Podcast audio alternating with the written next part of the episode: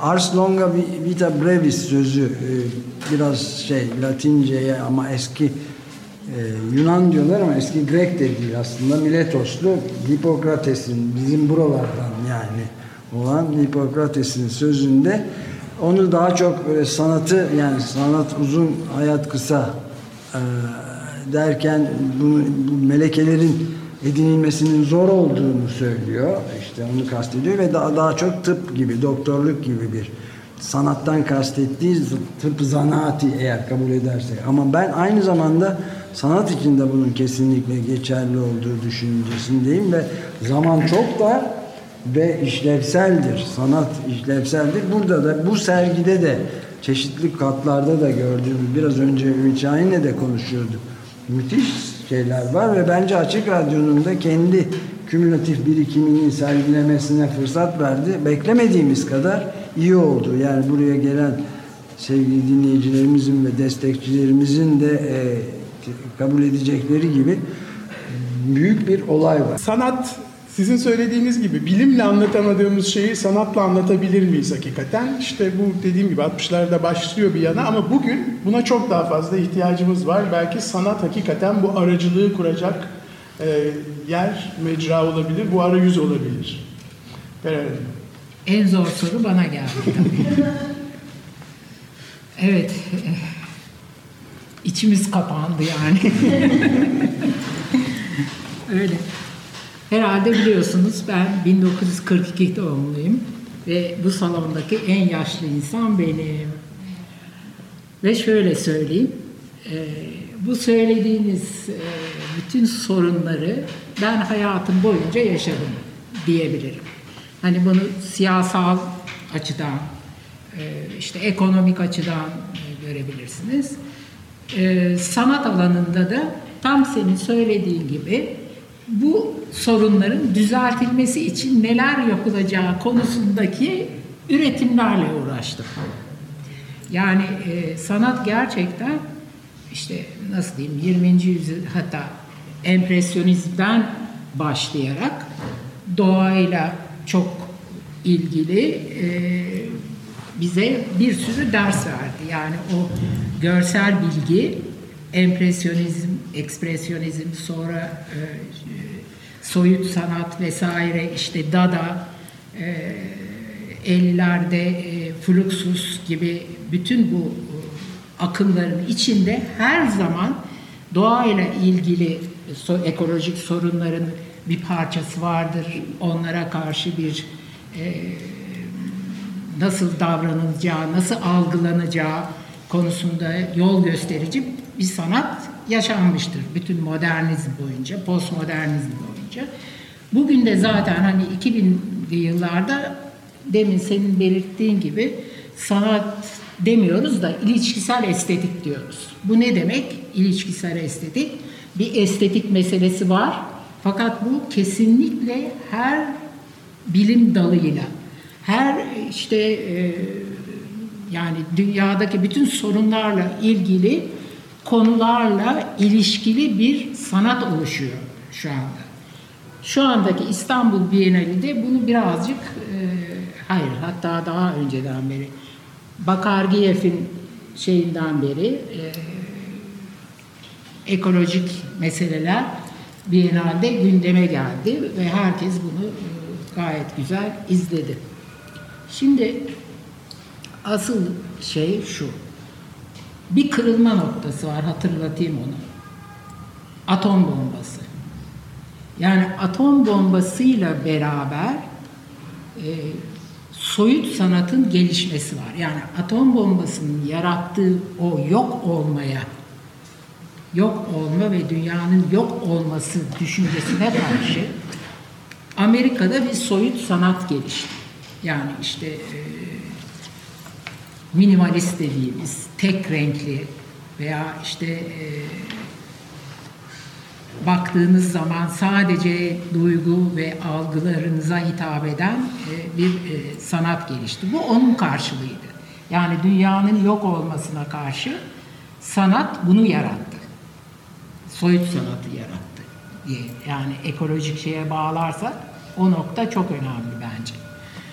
Ee, Fakat daha sonra e, şimdi biraz önce hakikat sonrasından da söz ettiniz. Oraya da baktığımız zaman sanat yapmanın ana meselesi bir hakikata ulaşmak. Ve şu anda biz eğer hakikat sonrası dönemde yaşıyorsak ki şu ana kadar sözünü ettiğiniz o cehalet veya işte farkında olmamak veya görmezden gelmek gibi e, insanların e, önüne perde çeken e, şeyi kullanarak işte medyayı kullanarak veya işte bu e, şimdi metaverse mesela o da insanlara e, yani e, tamamen hayali bir e, dünyayı tavsiye ediyor. Yani o dünyaya girin, gerçeklerle çok fazla uğraşmayın diyor Metaverse. E, orada istediğiniz gibi güzel bir hayatı yani cennet ve cehennem meselesi. Bakın Metaverse'in içinde o oluşuyor birdenbire. Şimdi e, şunu söylemeye çalışıyorum. Bu hakikate ulaşma meselesinde biz post hakikati yaşadığımız için yani şu andaki dünya ideolojisi post hakikatle e, denetleniyor ve e, oluşturuluyor. E, sanat onun için şimdi bir kurtarıcı gibi görünüyor. Yani içindeki o hakikat hücresi dolayısıyla bu post hakikat denilen ve insanlığı işte sizin tanımladığınız gibi e, yani karanlık bir geleceğe doğru götüren bu anlamsızlığı ve işte cehaleti din karşısında o sanatın içindeki hakikat hücresi bir kurtarıcı gibi görünmeye başladı. Bir cumartesi gününde İstanbul Çembertaş taraflarında Barınhan'da İstanbul Bienali kapsamında açık radyo panelleriyle e, bizler beraberiz bugün. Ben hemen tanıtayım. E, Yerden Yüksek programının e, yapımcısı Gizem Kıygı neydi? Kentin kent aşırı gündemine odaklanan bir açık radyo programı ve programcısı bugünkü panelde e, bizlerle ve artık bir milestone şey açık radyonun değil mi? Açık mimarlık e, Yağmur Yıldırım burada bu panelde bizlerle. Panelimizin e, başlığı e, dışarıdan içeriye İstanbul ve yeni faillikler. Ben de Yeşil Bülten'den Açık Radyo'da Utku Zırı. Kendi programımı ve radyoyu birazcık e, anmak isterim. Açık Radyo e, çok fantastik bir iş yapıyor gerçekten. Çok uzunca bir zamandır. E, bu şehre, bu şehrin hafızasına çok önemli değerler, e, entelektüel hayatına çok önemli e, değerler katmış bir e, e, bir kolektif halden, bir kolektif durumdan e, bahsediyoruz. Ben de Açık Radyo'ya e, televizyondan aslında radyoya doğru geçti Yeşil Bülten. O vesileyle bu e, bu kolektif emek emeğe bir biçimde dahil olmuş oldum. İnsan ve doğanın birlikte yaşamına her şey, birlikte yaşamına dair her şey konu etmeye çalıştı hep Yeşil Bülten. Ama e, bu birlikte yaşamı mümkün kılacak şeyinde e, her zaman insanın hem kendi yaşam alanları hem de diğer canlıların yaşam alanları için e, yürüttüğü e, mücadeleyi, yürüttüğü direnişi e, bir biçimde içermek zorunda e, hisseden bir program oldu hep kendini. Ee, Yeşil Bülten'i böyle kısaca tanıtayım. Asıl panelistlerimize e, döneyim sözü. Onlardan da biraz isteyeyim aslında. Kendilerini ve programlarını, programlarını e, nasıl e, ne çerçevede e, yürüttüklerini anlatmalarını. Gizem seninle başlayalım en yakınındasın diye şöyle sonra devam edelim. Valla radyonun programı benim pratiğimle çok iç içe. Ee, şehir plancısıyım ben, ee, kent tarihçisiyim. Çok uzun yıllardan beri kent mücadelelerinin içerisindeyim. İlk önce gece kondu mahallelerinin hak temelli mücadelelerine gönüllü destekle başladı. Ondan sonra iş cinayetlerine uzandı. Ondan sonra belki haberdarsınızdır Düzce'de e, evsiz depremzedelerin e, bir e, konut pratiği var. E, onun da gönüllü şehir plancılarından bir tanesiydim. Biz Düzce Umut Atölyesi'nde e, çalışmalarımızı yaparken Altın Saatler programına konuk olmuştuk.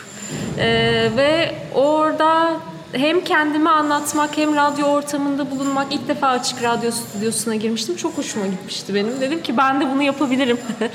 ben de e, genel itibariyle kendi e, çalışma alanlarımı radyoya taşıyacağım bir program yapabilirim. Aslında program yapma e, şey fikri e, biraz böyle altın saatlerin açtığı yolla oldu. Çok teşekkürler. Ayrıca önce ben Hemen Gizem'in ve yaptığı harika işleri anarak başlamak istiyorum onun yerine. Çünkü bu hafta benim kentsel müşterekler dersim vardı üniversitede. Gizem'in iki işinden bahsediyordum. Biri Düzce Umut Atölyesi.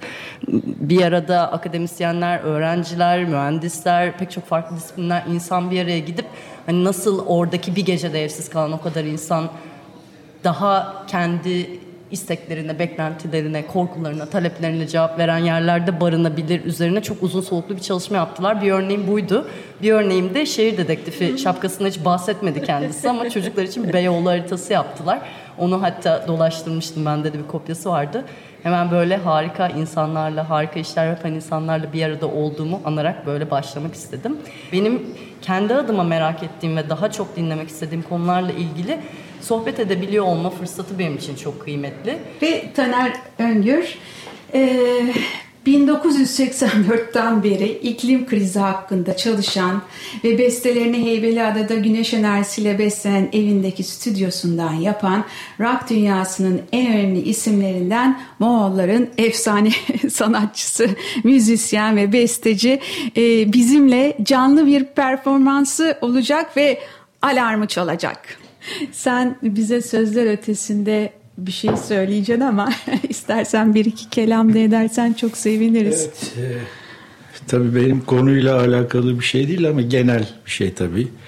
E, müzisyen olduğum için 1984'te Almanya'da Yeşiller Hareketi başlarken tanıdığım orada arkadaşlar anlatmıştı. Çok etkilenmiştim. İşte bir gün gelecek, buzullar eriyecek işte sular, iklim değişecek falan filan çok paniğe kapılıp öyle bir şarkı yapmıştım. Tabii bugünkü açıdan bakınca biraz naif sözler ama e, belki Türkçe dilinde yapılmış bu anlamda ilk şarkı olabilir. Zamansız. Onu çalıp söyleyeyim. Alarm ismi.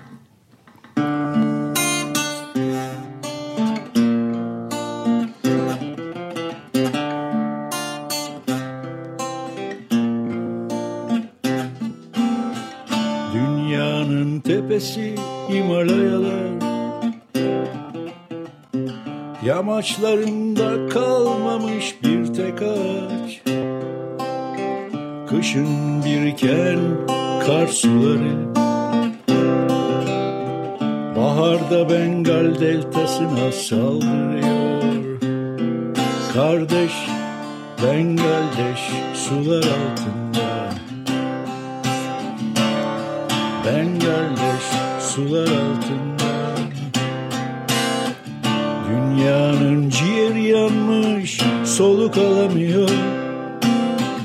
Altımızda arabalar biz gaza basıyoruz.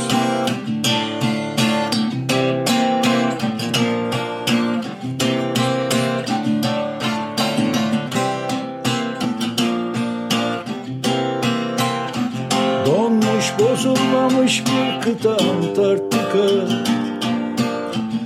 Göz koymuşuz madenlerine paylaşamıyoruz.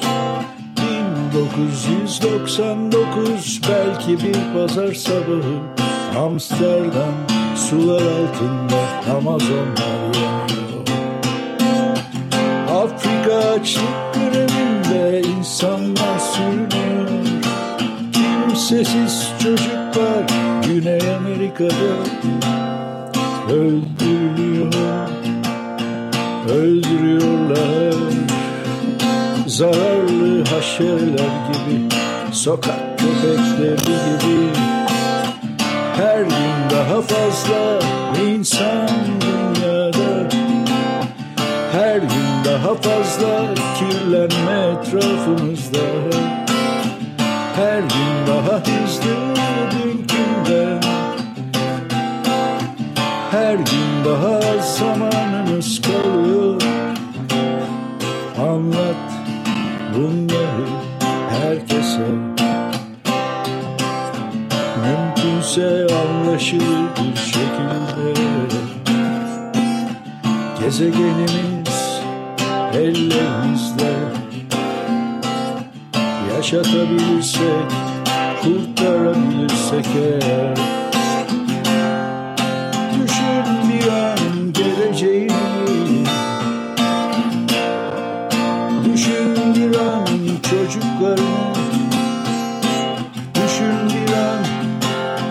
şu yaşadığın dünyayı. Çünkü başka hiçbir şansın yok. Başka hiçbir şansın yok. Başka hiçbir şansımız kalmadı artık